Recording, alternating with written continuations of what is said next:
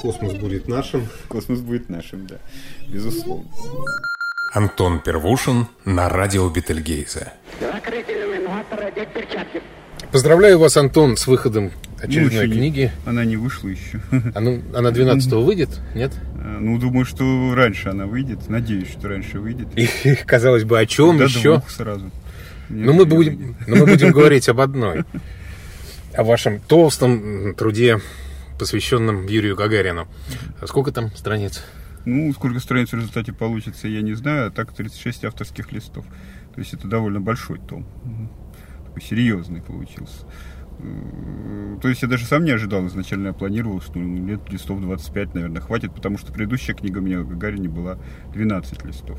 Но там, правда, действительно все по верхушкам, и та книга теперь мне очень сильно не нравится, потому что я в ней воспроизвел некоторые ошибки и э, мифы, которые я э, вот, обнаружил уже в работе над этой новой книгой. Вот как раз о мифах и хотелось бы поговорить. Вы писали о том, что столкнулись э, с такой неожиданной вещью, когда, казалось бы, люди уважаемые и авторитетные писали о Гагарине, как это мягче выразиться, неверно писали Ну, да. о Гагарине. Ну, дело в том, что в советские времена создавался определенный пропагандистский миф, в рамках которого Гагарин изображался чуть ли не как бог, да, совершенно идеальный человек, без недостатков, э, с, который первый во всем, чуть ли не с детства, там, с раннего, что странно, да, такого не бывает, чтобы вот человек всю жизнь был первым, всегда был, э, лидировал во всем.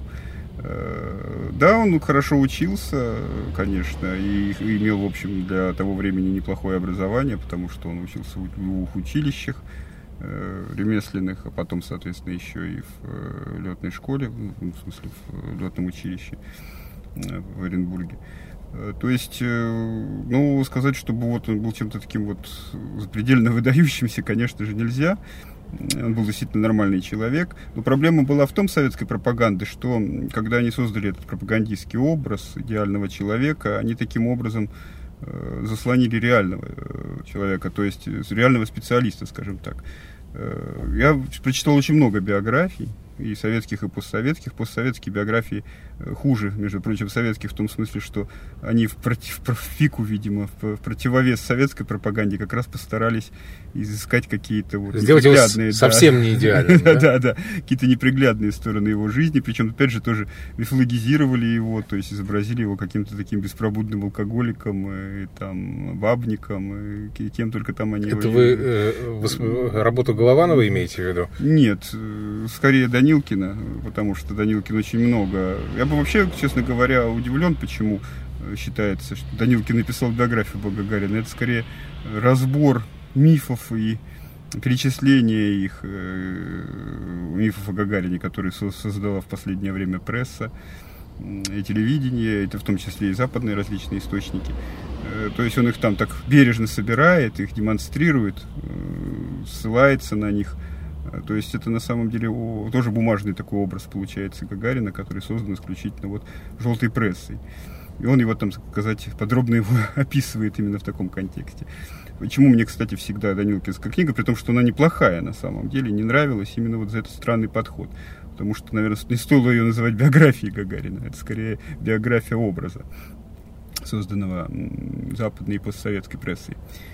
Вот. э, И всегда почему-то за всеми, даже, в общем, комплементарными биографиями Гагарина э, совершенно скрыт и совершенно невозможно почувствовать, э, собственно, человека этого как специалиста. То есть мало говорится и о его, собственно, чем он занимался в тех же училищах в Люберцах, да, и в Саратове. Про это как бы всегда как-то мельком, всегда э, мимоходом, э, то есть никаких подробностей. Думаешь, ну вот литейщик. На самом деле он был, кажется, не просто литейщик, он был литейщик-формовщик, это другая специальность. И там есть свои нюансы. Эм, То есть, э, или там, например, говорят, ну вот он читал книги, да, лю- любил он там советскую классику, понятно, да, э, и классику, и советскую прозу, современную ему, так сказать, выдающуюся. Ну и все, и как бы, а как она на него влияла, что он действительно читал, что это были за книги, как менялась благодаря этим книгам идеология в то время, и как она влияла на Гагарина, тоже совершенно не анализируется. Хотя он на самом деле был действительно книголюб в этом смысле, потому что далеко не всякого человека можно назвать книголюбом. То есть вы нашли его... интересно. Вы нашли его библиотечный формуляр? Ну, грубо говоря, да, потому что, во-первых, есть, конечно, сохранились и записи, что он э, брал, э, чем он интересовался, когда в Саратове учился. И, грубо говоря, они устраивали, тогда было модно устраивать э, при вот этих литературных классах, при, при уроках, соответственно, конференции проводить. Он как участвовал в организации этих конференций, участвовал в организации походов там, своих однокурсников в театр тот же самый Саратовский, то есть на различные постановки. Нет, обсуждали, он делал записи соответствующие в журнал литературного кружка. И они доступны, то есть в этом нет ничего такого запредельного и секретного. А, вот. Но на самом деле э, интересно проследить именно то, как он... Э, понятно, что в определенных пересказах, но его вежи зафиксированы его выступления, собственно, как формировалась его идеология на базе этого прочитанного. То есть э, он был э, сторонником вот этого советского патриотизма, который был создан искусственно во многом в 1939 году, в преддверии войны. То есть, на самом деле, в 1939 году уже война и началась. И очень там четкий совершенно переход Э, когда от вот этой вот идеи мировой революции и на горе всем буржуям мировой пожар раздуем, вдруг э, внезапно приходит идеология э, державного патриотизма, государственности вокруг русских.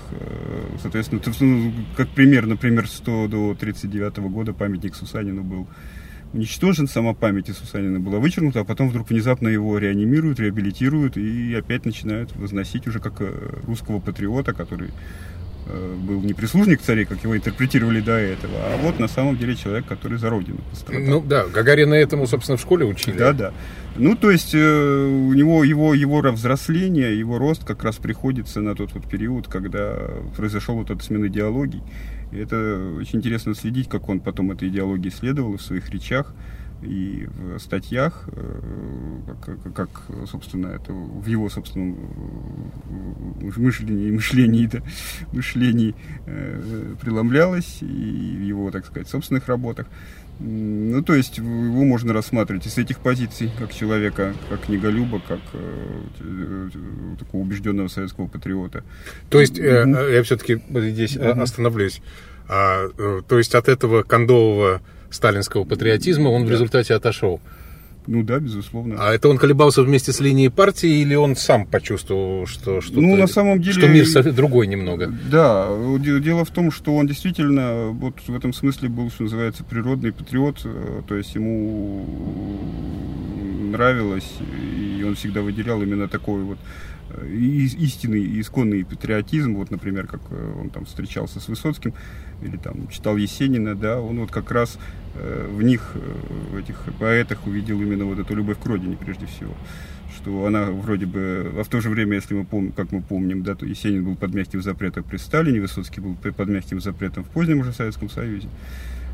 То есть как раз такие вот народные патриоты Э, как Есенин и Высоцкий, они как раз все-таки оставались всегда под неким скудом.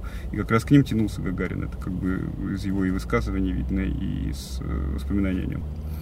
Вот. А, ну, это если говорить о его, собственно, убеждениях, о его взглядах, э, то, что, так сказать, продуцировало потом его высказывания, статьи и так далее, его поведение, в общем, определяло.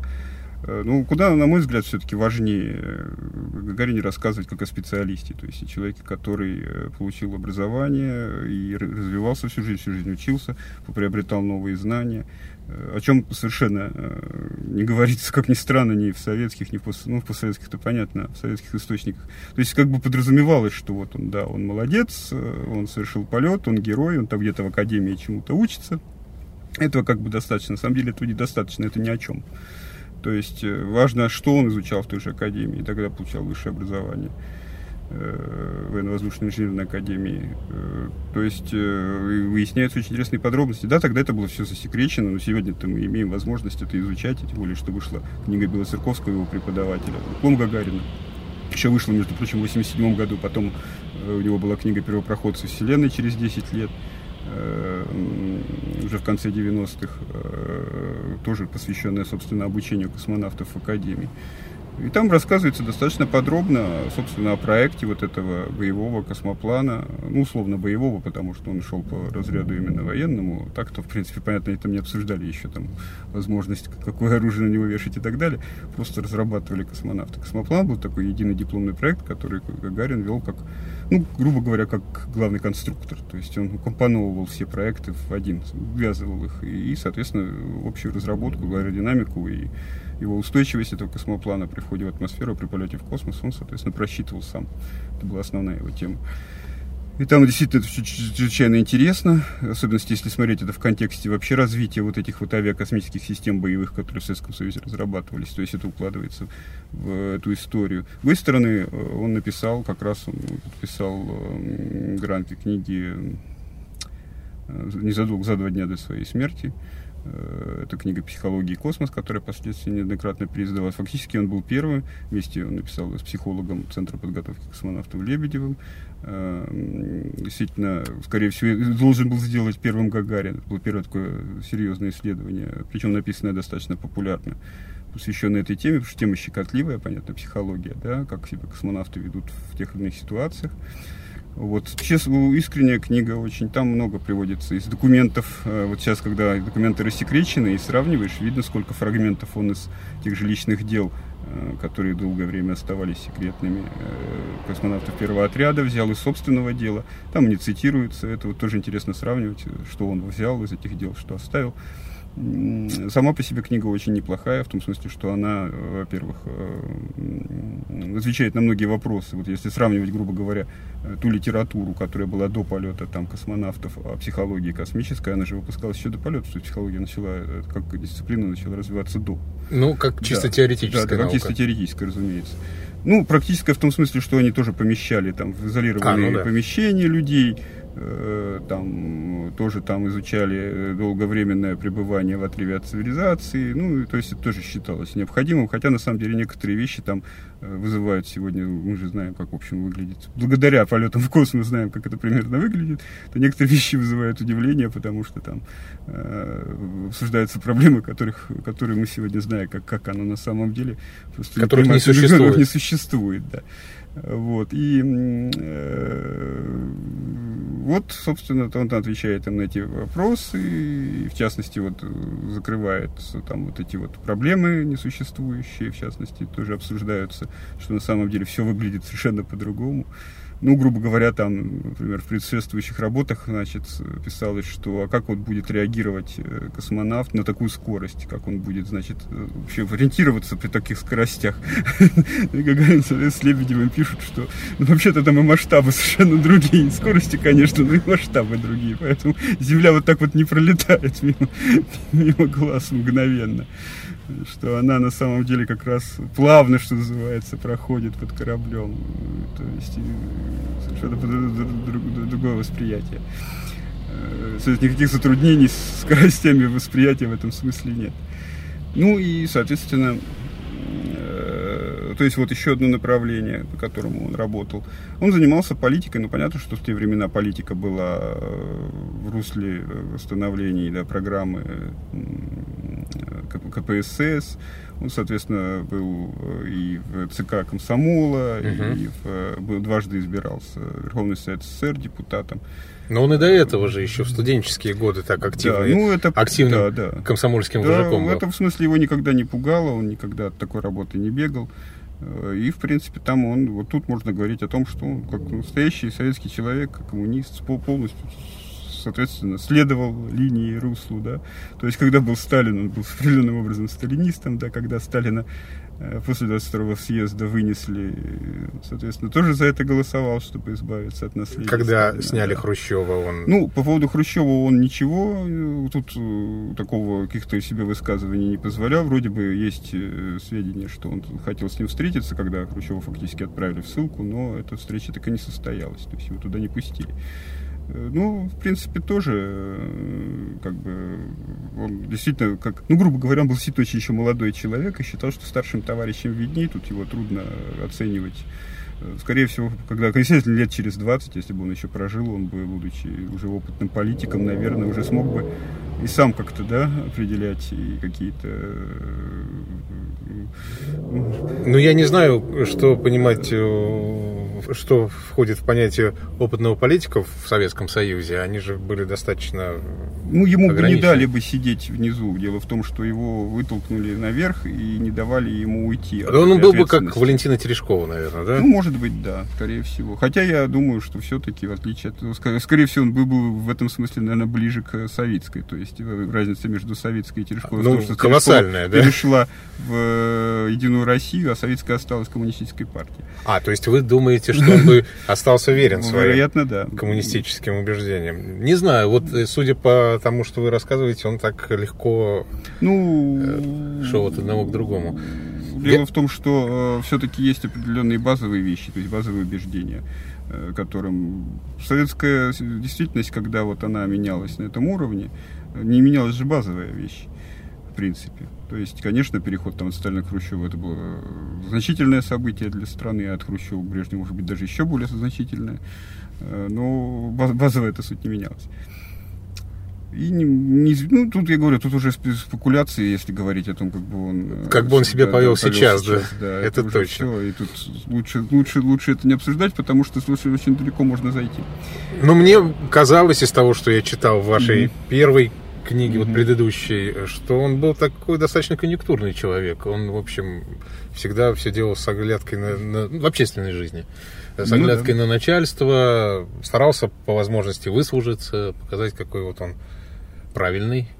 Не, ну тут дело же какое. Дело в том, что он э, действительно стремился, просто будучи э, по происхождению из деревни и, в общем-то, из семьи с слабым образованием, он из большой семьи, он прекрасно понимал, что если он хочет достичь, достичь чего-то, будучи достаточно инициативным, активным человеком, ему нужно, естественно, конечно, участвовать в общественной жизни. И э, очень многие такие вещи, например, э, э, действительно ему помогали. Э, То есть, грубо говоря, когда он брался за, брал на себя определенную ответственность, таким образом он действительно делал быстрее карьеру, потому что и офицеры старшие, ну и вообще руководство, да, ну тех же самые школьные учителя, они, естественно, всегда обращают внимание на активных ребят, которые хотят э, заниматься общественной работой, потому что обычно этого все стараются избежать, большинство. А, И они их, естественно, выдвигают, и потом, когда возникают какие-то проблемы, опять же, э, э, их, будучи как бы на виду, да, у старших товарищей проще решать. Ну вот, да, мне интересно в плане его такой э, хм, конъюнктурности, да, или не конъюнктурности. Интересен такой факт. У вас в комментариях спросили, с кем э, Гагарин был наиболее близок из первого отряда Мгм. космонавтов. И это два совершенно разных человека. Это такой э, Леонов, который, опять же, при любой власти будет э, в Мгм. партии власти такой конформист. И это не Любов. Ну, А не Любов-то чем не, не А он такой конформист? бунтарь такой. Нет, это созданный пропаг- пропагандой, Да? причем постсоветской. Советской не могло, потому что советская пропаганда просто вычеркнула э, Нелюбова из истории, его просто нигде нет. Впервые мы о нем узнали в 87 году из статьи Голованова, опубликованных в «Известиях» и в его вот этой книжке э, «Кос- «Космонавт номер один». Э, То есть... э, То есть это он- такой же ну, конформист, как Леонов, но в просто ему не так Они, повезло. все, они там все были конформисты. Ну, слушайте, э, отбирали из, э, в общем, нескольких тысяч человек. Э, качестве потом их выбрали 500 человек, потом выбрали там 100 человек, да, потом из них выбрали 25, потом выбрали из 25 20, потом в результате осталось 6, ну, из тех, кто уже на первый полет. Э, Понятно, что эти 20 должны были все полететь, но не у всех получилось. Из них выбрали 6 на первый полет, из, из 6, э, соответственно, троих. Э, То есть э, понятно, что все, кто прошел это сито, они были офицеры, патриоты, коммунисты, то есть или комсомольцы, там, или еще молодые люди совсем. Э, То есть, которые не могли бы пройти этот отбор, если бы не были конформистами, конечно. Причем проверенными такими, надежными, стопроцентно надежными. Да, и не надо забывать, что это было военное направление космическое. Вот именно. ВВС. Э, Там действительно большое значение придавалось именно их психоло- психологии, их настрою. В частности, именно поэтому вот у нас существует же миф, что Гагарин э, советский еще, и, в общем, который растиражировали и позднее, и в постсоветских публикациях, что вот он там был лучшим всегда в отряде, что он был всегда первым и так далее. Нет ничего подобного. По всем опросам, ну не опросам, а по всем вот этим документам был лучше Титов э, и по образованности, и по физическим нагрузкам, и по э, ну, грубо говоря, по тому, как он выполнял команды, более точно, более собрано. Но Гагарин его победил в этом туре именно последним уже фактически, именно по психологическим показателям. У него действительно была выдающаяся реакция на новизну, как это называется по-научному. То есть он мог легко переключаться, при этом он действительно был очень спокоен, то есть на раздражители действ... Э, реагировал э, гораздо более спокойнее, чем большинство людей реагируют. То есть при этом сохранял всегда как они там пишут, э, расположение духа позитивное и, соответственно, с юмором всегда на любые ситуации реагировал, что было немаловажно, как, опять же, они там пишут в своих этих отчетах на нерассекреченных, что немаловажно, потому что дело же было не только в Гагарине, а дело было еще и в тех, кто его будет готовить в ситуации перманентного стресса очень важно было, чтобы первый космонавт был вот таким коммуникабельным, компанейским, с юмором, поддерживал их, э, помогал им собраться э, и так далее. То есть это было тоже, это тоже учитывалось. А вот интересно, mm-hmm. его дальнейшая послеполетная биография, она заранее просчитывалась? Э, он подбирался с расчетом того, что станет известен ну, Каманин, миру? конечно, Каманин, разумеется, вообще решал не, не, не Хрущев, как в некоторых фильмах и источниках можно встретить. Хрущев, грубо говоря, согласился бы с любым решением. Выбирал э, генерал тогда лейтенант, а позднее генерал-полковник Николай Петрович Каманин. Он прекрасно. Это была идеальная кандидатура для того, чтобы управлять космонавтом, с одной стороны. С другой стороны, совершить такой выбор, потому что он сам в свое время был одним из первых героев Советского Союза, летчик, летавший за челюскинцами, садившийся. Да, этот самый, естественно, известный на весь мир. То есть он это все прошел. То есть он э, знал, что это такое, слава, вот э, пост после какого-то подвига, так сказать. Тем более, что он прекрасно понимал, что челюскинцев забудут, а тех, кто их там спасал, а Гагарин останется, то есть он выбирает человека вообще на века, что называется. Э, вот. Ну и хотя, несмотря на то, что он признавал, это видно в его дневниках, преимущество Титова, то ну, все равно вслед за комиссией, ведь на самом деле Гагарина фактически утвердили первым космонавтом сразу после экзаменов, э, которые прошли вот 17-18 января 1961 года, когда вот из этих вот шестерки космонавтов, э, после того, как они сдали экзамены на тренажере сначала, в первый день, во второй день уже обычная теория, в звездном городке. Там был широчайший круг вопросов, там от э, тому, как ориентироваться по звездам, да, да, да там, как укладывать нас и так далее. То есть э, ну, на семимировой запас. То есть техника и, собственно, науки разнообразные. От астрономии, там, геофизики и так далее. Уникальный. Я просмотрел билеты сейчас тоже опубликованы, которые, на которые они отвечали, там вопросы все перечислены. Вот, э, э, и э, уже тогда, собственно, по итогам комиссия предложила, рекомендовала последовательность использования в полетах, и там первым стоит Гагарин, вторым Титов, третьим Нелюбов. Уже вот тогда эта тройка была определена именно в такой последовательности. Ну и, конечно же, естественно, это решение комиссии, вот этой вот принимавшей экзамен, экзаменационный, оно действовало на Каманина. Хотя он, да, он тоже склонялся к Титову, что, может быть, Титова все-таки послать, потому что он более собранный, такой более четкий. И, в общем, э, ему казалось, что и после полета Титов будет более сдержанным таким, то есть никаких не будет приключений и так далее. Ну, совершенно, кстати, ошибался, что говорит о том, что Каманин совершенно не разбирался в людях, потому что, потому что Титов потом такое вытворял. В то время как Гагарин, да, после нескольких инцидентов очень быстро собрался и понял, что все, вот это надо тоже как службу тянуть, что хватит. Есть, да. Реальные инциденты все-таки были? Конечно, были, разумеется. Поначалу они там похулиганили изрядно. Но молодые же очень все молодые офицеры, которые вчера еще там могли, в общем, себе позволить лишнюю покупку, а тут на них свалилось фактически, ну, кроме славы, еще и абсолютное обеспечение. Между прочим, очень многих космонавтов, тех, в том числе и не летавшие, именно из-за этого обеспечения, потому что у них уже все было сразу, и довольно профессорские фактически зарплаты за то, что они, в общем, просто сидят, изучают. Ну, конечно, тренировки и так далее. Это понятно. Но вот то, что много денег, которые некуда потратить, они, конечно, очень многих. И Марса Рафикова, и в свое время подвели, то есть когда а рядом Москва, Москва рядом. И они, конечно, ездили туда, и у них там тоже приключения приключались, и, в общем, они, они и все время там Каманин был вынужден с ними все время разбираться, постоянно какие-то стычки с патрулями, какие-то скандалы с женами там, ну и так далее. И он, ну, пьянки, конечно, понятно он постоянно был вынужден. Ну, конечно, как что там, это вот я всех интересующихся отправляю, если кто хочет узнать, что делал Титов после полета, и в какие он приключения попадает на поиски дневников Каманина, они давно в сети есть, идите туда читайте, я рассказывать это не буду. Э, Титов не герой моего романа, да. Вот. Э, в этом смысле Гагарин оказался, конечно, фактически идеальным в этом смысле народным героем, который очень быстро взял себя в руки и действительно старался использовать вот этот ресурс, который ему достался. Там же был такой своего рода эффект Гагарина, ему никто ни в чем не мог отказать. То есть ему, в общем, можно было просить о чем угодно. И он действительно ему использовал на благо людей, в том смысле, что он... Помогал? Да, помогал, и помогал разные вопросы решать на местах, с строительством того и сего, с продвижением тех или иных идей. Он, в частности, те же самые водные лыжи был Э, основателем Федерации водных лыж. Создал ее фактически с нуля и не перекладывал. Там у него сразу образовалась, естественно, толпа добровольных помощников. И это, в общем, справедливо, чего ему еще заниматься. Нет, и он всю свою вот эту вот послеполетную жизнь, когда они создали эту Федерацию водных лыж, тянул на себе роль э, человека, который вообще все выбивал, договаривался с теми же там Международной Федерацией водных лыж, чтобы они там свои представили, э, как это все требуется оформить, свои рекомендации, свою документацию и так далее. И с этим тоже он занимался.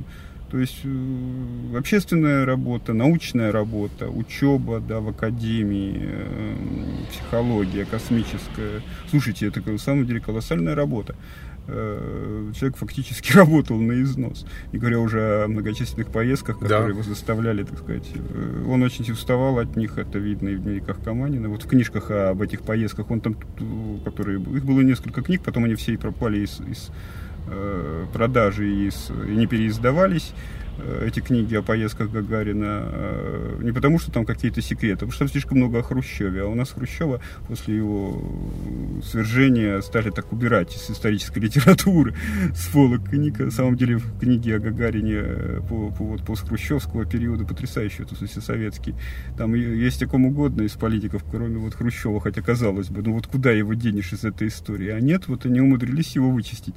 То есть его там нет, он там рапортует, даже в фильме вот Даже в хронике, да, да первый, первый, первый, первый э, рейс э, к звездам, э, знаменитый фильм, угу. там они его перемонтировали так, что Гагарин... Непонятно, кому он да, идет. Да, да. К, к отцу он там докладывает своему, и, и, соответственно, а дальше уже его обнимает там Брежнев и да, это Ну, то есть, э, это совершенно потрясающе, они удалили Хрущева из всех этих историй, поэтому книги, а там очень много в этих книгах Хрущева, то есть там все время там Гагарин... Э, с подачи своих сопровождающих постоянно благодарить там Хрущева и партию и постоянно как бы советуют там вот обратитесь там он уже устанавливал дипломатические связи той же например Бразилии связи не было э, и он как бы стал первым мостиком и там вот мы тут привезли письмо от товарища Хрущева с предложением налаживать контакты и так далее. Ну то есть э, и вот этим он тоже приходилось заниматься.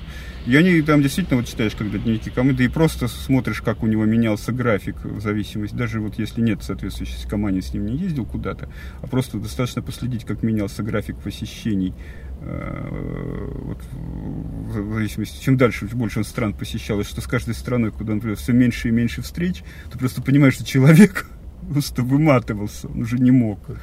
Э, и там действительно, если в первых странах видно, как он там везде, и там, и сям, и с этими встретился, и с теми, и, и тут посидел, и там, а то уже в поздних видно, что уже там, типа, в гостинице практически не выходил. То есть только на дипломатические приемы там к президенту, к премьер-министру, и все.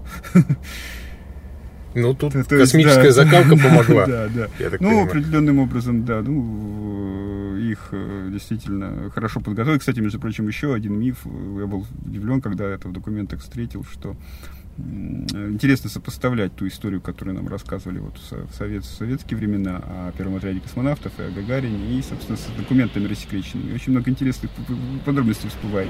Например, э, когда их начали, собственно, физподготовку проверять, физподготовку, оказалось, что они очень плохо подготовлены все. То есть вообще просто все. И Гагарин был там один из самых худших, несмотря на свои спортивные значки, э, несмотря на свою любовь к баскетболу, то, что он всегда возглавлял, где бы он ни был, возглавлял баскетбольные команды.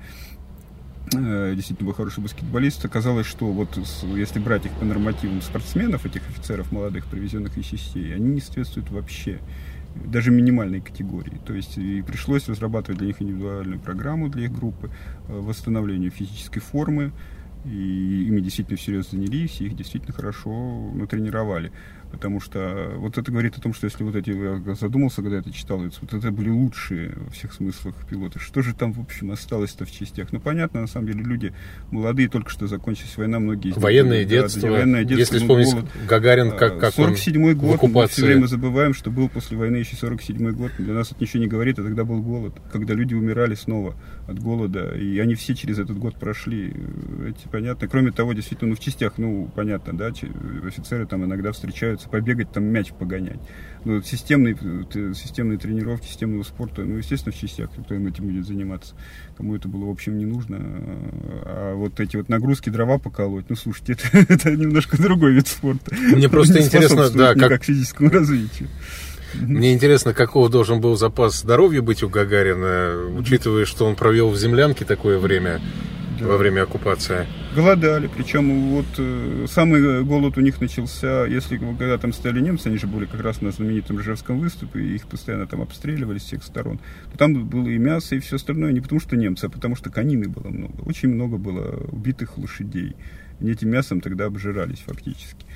А, а вот когда, собственно, немцев выперли, и, э, собственно, тоже пока стояла еще часть некоторое время, было еще неплохо, кормились солдатской кухни, а когда все это укатилось на запад, вот тут начались самые большие проблемы, потому что все разорено, э, немцы же уходя, э, это самое, когда они этот выступ сглаживали, у них был в планах, они уничтожали все, угоняли всю молодежь, старались уничтожить как можно больше, то есть тактика выжженной земли.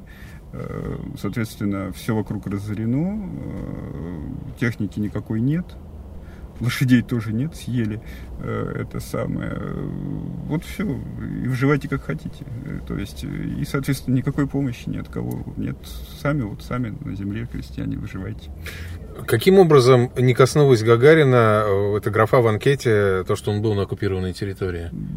в общем, тому времени, когда он начал уже, вот, собственно, проходить все эти фильтры, в частности, э, вот я встретил, э, например, документ, это свидетельство врачей, которые, собственно, э, принимали его, в, проходил медицинскую комиссию в аэроклуб.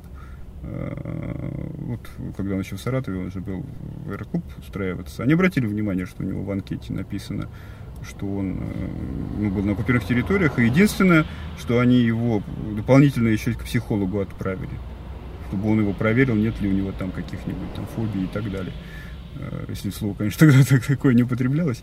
Но, в принципе... На, Скажем так, последствия. Да, да, последствия, чтобы он его просто оценил. Ух ты как. Э, что, потому что, то есть, грубо говоря, это говорит о чем этот документ, что что к этому уже относились спокойно. То есть, в принципе, в то время таких людей, наверное, было. Ну, почему, наверное? Их было много. Много, да. Да, и поэтому, видимо, уже никаких каких-то особых э, этих самых... Э, ну, для них последствий уже не было.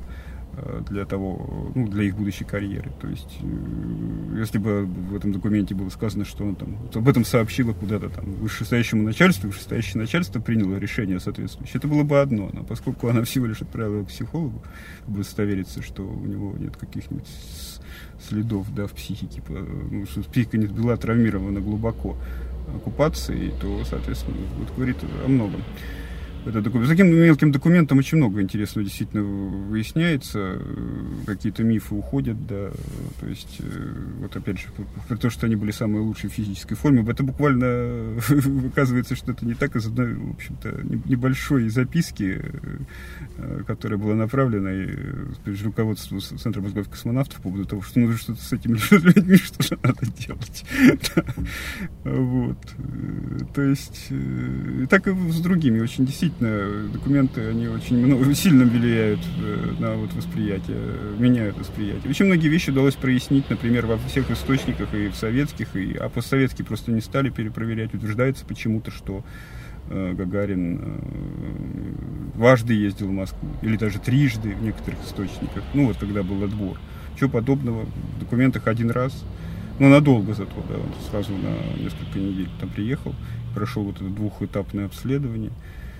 И, собственно, после этого уже э, мог рассчитывать, поскольку он этот отбор прошел, то есть его не отстранили, как некоторым сразу списали, там же сразу списывали, сразу сообщали судьбу, то вот фактически, когда вернулся, уже знал, что он э, обратно в часть, что он, скорее всего, будет космонавтом. То есть все эти вот эти истории забавные, как он там ходил, нервничал, писал всякие записки и так далее, там, и командованию, переживал, э, что там написал какой-то рапорт, что там возьмите меня в космос и так далее. Это все оказывается мифологией, когда начинаешь просто смотреть просто хронологию, реальную хронологию, начинаешь смотреть и видишь, что, или, например, там вот есть в мифе, что он там после запуска э, станции Луна-3, вот по которой я сфотографировал обратно, написал, значит, соответственно, это осенью, да, Луна-2 и Луна-3, это осень 59 -го года. Э, после этого написал рапорт, и этот рапорт там через две недели тут же приехала комиссия его отбирать. Ну, читаем, собственно, когда офицеры вот эти вот э, по, по двое, они ездили по частям, разделившись по двое от этого Центра подготовки космонавтов будущего, э, от института медицинских, в космической, института авиационной и космической медицины по, по двое ездили, соответственно, по частям. А, они ездили, четко совершенно сказано, что они отбор проводили в июне, в июле. Ну, ну какая там станция на 2-3? Ну, вот это несерьезно. То есть понимаешь, что на самом деле, конечно, если смог с ними встретиться, то только вот у него в июле был отпуск, где он с семьей ездил ужасно. Ну, соответственно, в июне где-то. Точную дату мы не знаем теперь, хотя, наверное, можно ее установить, если какие-то дополнительные документы поднимать, но, в принципе, примерно ориентировочно понятно. Ну, никак там не сентябрь, октябрь, да. То есть э, начинается также, опять же, уточнение дат, а из этих уточнений этих дат, э, когда начинаешь работать именно непосредственно с датами, очень многие вещи всплывают, в том числе и вот это вот становятся многие мифы, совершенно понятно, что они мифы. Например, миф о том, как он там Циолковским вот просто увлекался вот с детства это есть везде, и это даже попало, в общем, в Данилкину, в его книгу, хотя она действительно уже современная книга, можно сказать, и от многих мифов избавленная, что вот он там Циолковского читал буквально по вечерам, вместо того, чтобы пойти с однополчанами водки выпить или там поиграть в тот же самый баскетбол, нет, вот он там сидел, или в баню, да, от бани отказался, там есть такой момент, от бани, баню не пошел, сел Циолковского читать. Э, и в чем он самое смешное, он там цитируется, то есть, э, что именно читал Гагарин. Вот он сделал запись. Потом начинаешь смотреть, так, подождите, а Циолковский ли вообще это? Начинаешь проверять, и вдруг видишь, нет, да, это Циолковский. Это письмо Циолковского было. Вот здесь цитируется письмо Циолковского, которое было впервые опубликовано в 1964 году в книге, к которой Гагарин, уже будучи космонавтом, писал предисловие они пытаются, это я как раз, Виктор Митрошенков был такой биограф Гагарина, он много книг о нем написал, и друг, авиатор, он был его уже другом, когда тут был э, космонавтом, и написал самую подробную биографию, вплоть там до дней расписал все. Э, «Земля под небом» называется, она неоднократно переиздавалась. Э, и он фрагменты из нее печатал, то есть он то есть претендовал на то, что он полностью изучил биографию Гагарина. И вот я у него такие вещи нахожу, что Гагарин читает э, текст, которым он мог прочитать уже только после полета. Там. Ну или вот везде там приводится, и даже у современных, у серьезнейших исследователей, что вот значит Гагарин там, будучи э, тем самым студентом, э, читал «Вне земли», все про это пишут. Ну, Циолковского известная фантастическая повесть. Вы посмотрите хотя бы на библиографию вне земли-то. то, что она не публиковалась. Вот он ее написал, Циолковский, на 18 году. Она не была допечатана, она печаталась в журнале. Э, потом, соответственно, он издал ее за свой счет небольшим тиражом в Калуге. Она стала не просто библиографической редкостью, она стала раритетной редкостью, после того, как Циолковский ну, стал известный. То есть ее уже по музеям растащили. Э, то есть прочитать эту повесть, в принципе, не мог до 58 года, когда она наконец, ну, когда он уже был пилотом, летчиком, э, когда она наконец действительно была издана двумя в течение там, года, двумя огромными тиражами и разошлась э, по всей стране, по всем библиотекам. Вот там, да, он уже мог прочитать. Но когда он был студентом, вот, извините, не верю, что он ее прочитал. Ну, то есть, ну, грубо говоря, и, и опять же путаница уважаемых вполне цитируется, например, что и вне земли он читает, и вот его эта мысль, что земля колыбель человечества. Ребята, нету этой мысли вне земли. Не надо путать статью Циолковского э, «Исследование мировых пространств активными приборами», часть вторая, опубликованная в 1911 году, и э, книгу, фантастический роман «Вне земли», который был впервые опубликован в журнале Э, Круг света, по-моему, точно не помню, э, в этот самый, в, в 2018 году, то есть там уже не полностью. Ну, то есть это разные тексты. Нужно всегда такие вещи проверять, но почему-то уважаемые э, биографы не сочли, нужно проверить. И вот я, работая над этой книгой, убедился, что надо вообще, даже самого себя нужно проверять, потому что действительно, если ты начинаешь применять научные методы да, к биографии Гагарина, то оказывается, что очень много и ошибок, и, возможно, сознательной лжи, и э, каких-то вот... Э, таких вот э, публицистических приемов использует, ну, используется именно в рассказах о Гагарине. Он совершенно заслонен, э, то есть реальный человек этими всеми странными образами, которые вокруг были созданы, только с его вроде бы чем-то похожим, да, похож с тем же лицом, но совершенно разные люди. Э, действительно по-другому. Я надеюсь, что эта книга, вот, э, те, кто тем, также поменяет э, поменяет также и, и читатели, как поменялись мои представления.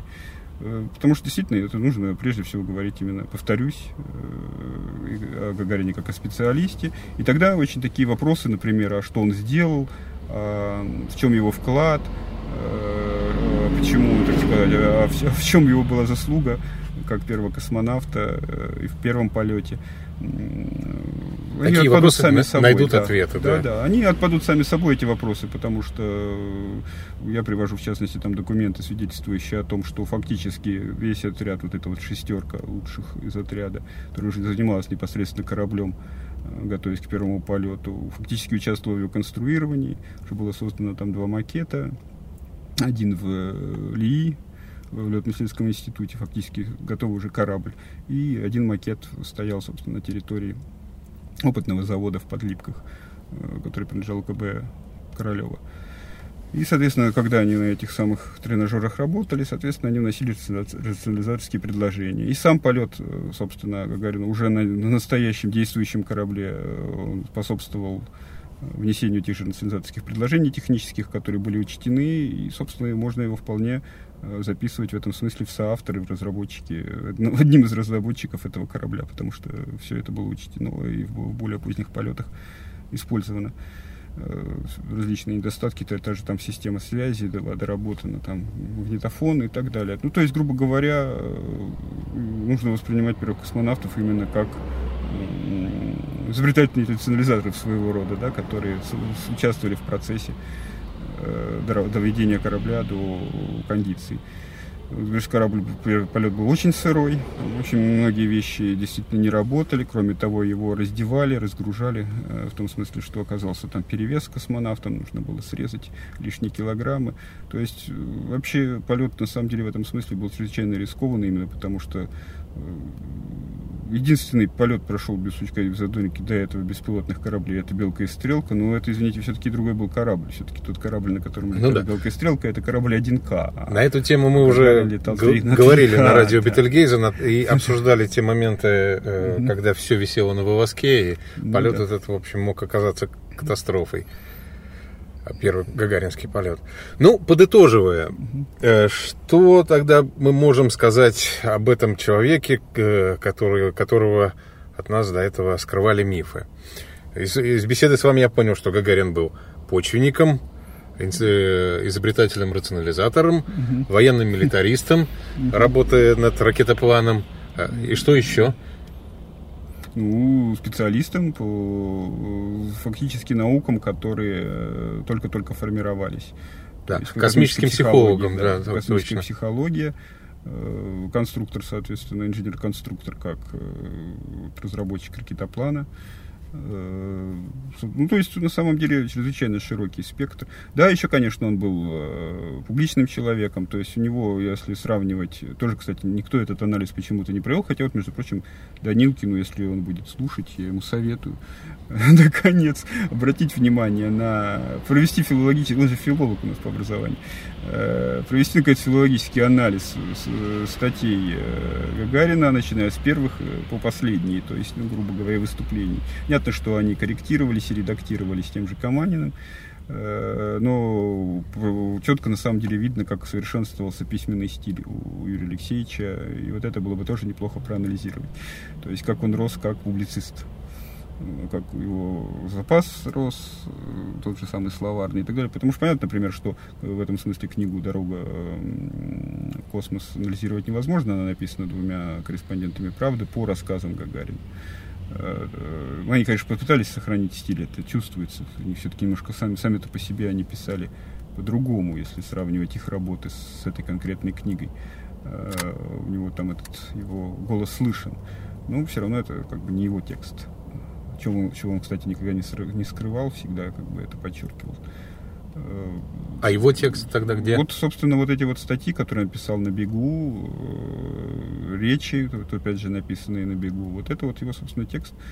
На бегу, потому что он всегда все время был в каких-то поездках, всегда в каких-то выступлениях, поэтому вот когда смотришь даже по датам, когда он работал над той или иной статьей, видно, что там вот э, фактически получается, что на бегу.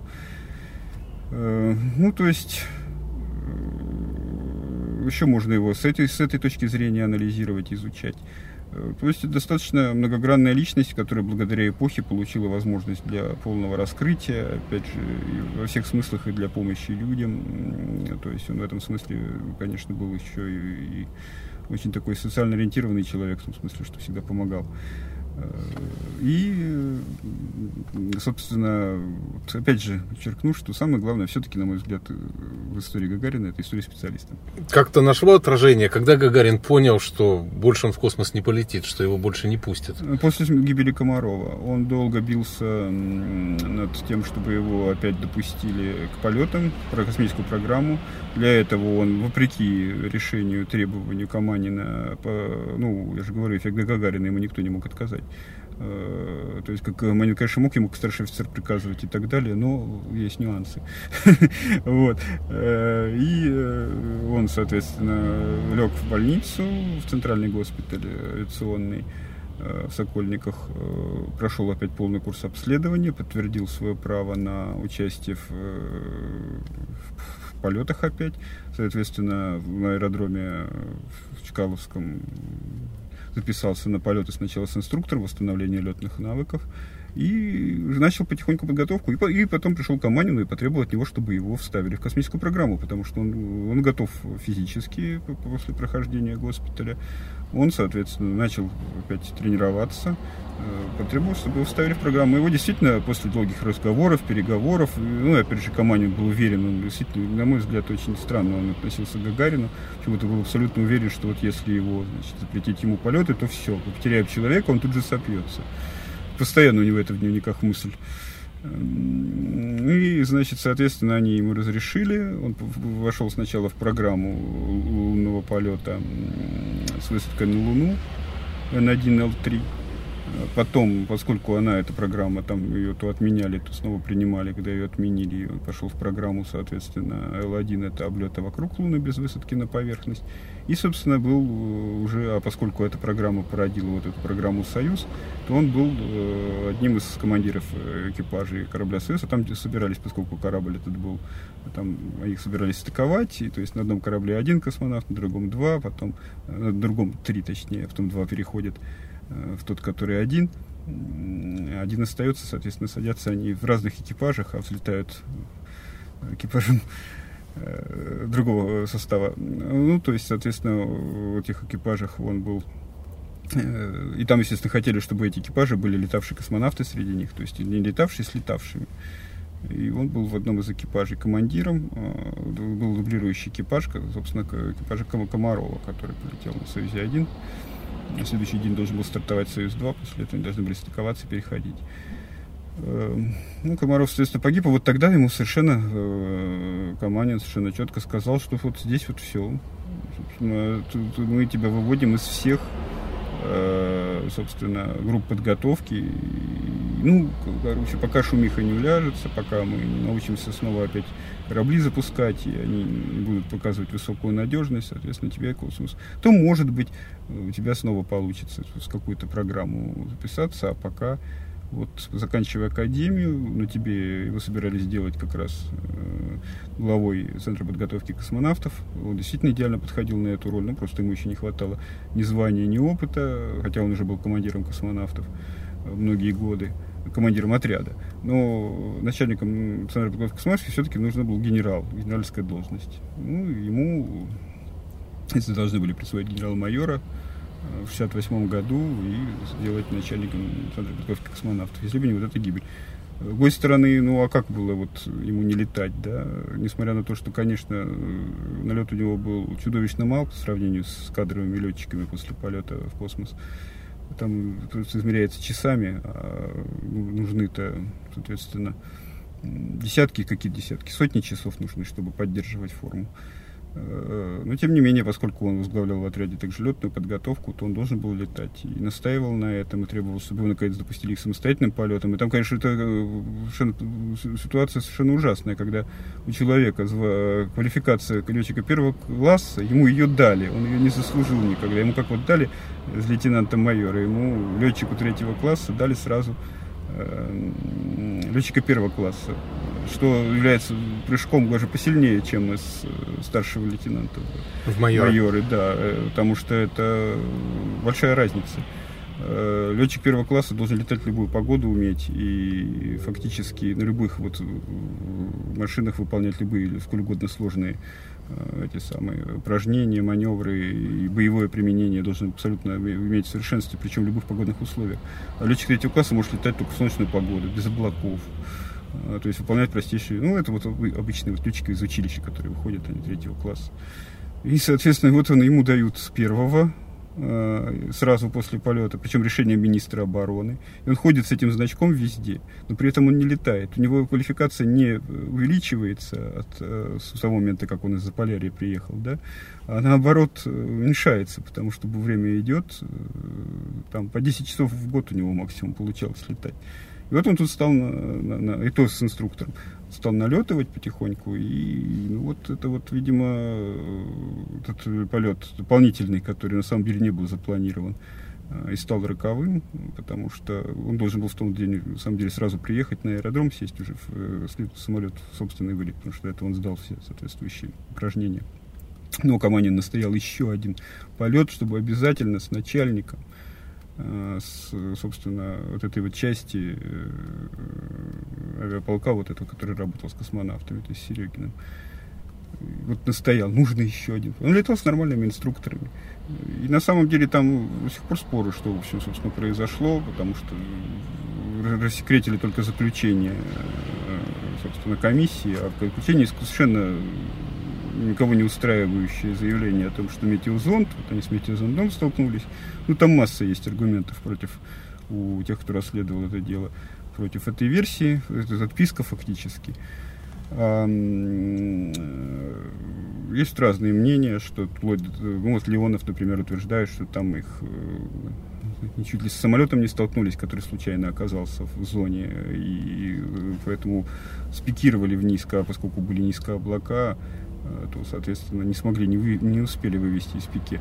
Э, ну, в принципе, вот есть мнение, что для этого не нужно было сталкиваться с самолетом. Гарин действительно обладал низкой квалификацией как летчик, и тут вина инструктора, что он, э, ну, видимо, будучи в таких несколько рассерженных чувствах, да, на Каманина, который заставил его лететь с Гагарином еще раз, хотя тут уже все сдал, и что он его заставил, а не, не инструктора, э, руководителя, собственно, полка, да, э, что это у него, может быть, какие-то были амбиции, и он как-то так легкомысленно к этому всему отнесся, и типа там, ну вот Гагарин все сам сделает, он нас летчик первого класса, да, вот пусть и к тому, что человек э, действительно в реальности это был с очень небольшим налетом, и будучи летчиком третьего класса, видимо, допустил какую-то ошибку, когда в облака опускался. И вполне могли оказаться, что действительно это вот, вот было не нужно делать, ну, эту ситуацию так заострять.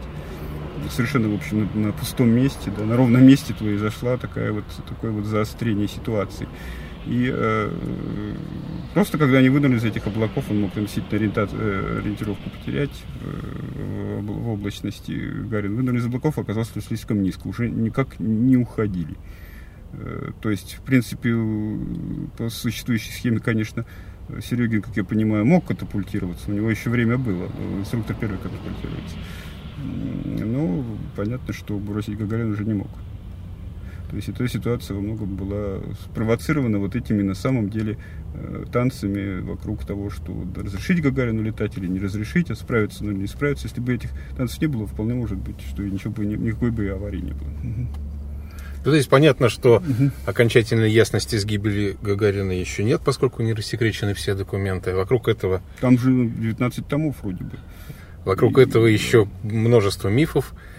Но будем надеяться, что мифы эти в том числе и с вашей помощью разрешаться. Да. Ну, то есть, на самом деле, конечно, очень бы хотелось, э, еще могу добавить, что очень бы есть еще белые пятна, например, есть сведения и подтвержденными многими источниками, что Гагарин вел дневник, но те записи, которые попадаются под, среди разных источников, разных источников, под видом дневника. дневников, фрагментов из дневника, там очень много анахронизмов, вот вроде того, о котором я рассказывал э, применительно к Циолковскому, цитаты uh-huh. Циолковского. Э, то есть видно, что это может быть вымышленный дневник. Ну, то есть эти э, вставки, они из какой, ну, придуманы авторами биографий. А, и подлинный дневник, он существует, э, и что в нем, вот у него... Ну, Скаманин, например, там четко пишет, что вот мне жена сказала, что есть дневник, я приехал, посмотрел, и мы с ней поговорили, решили, что публиковать дневник Гагарина пока рано, пока рано.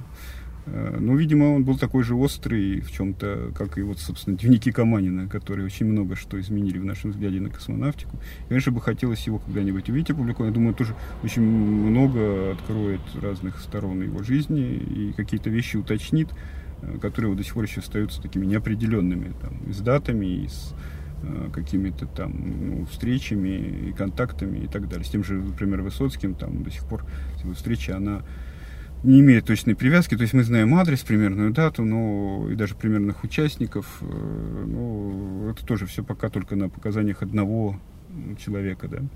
И поэтому хотелось бы все-таки более твердые источники.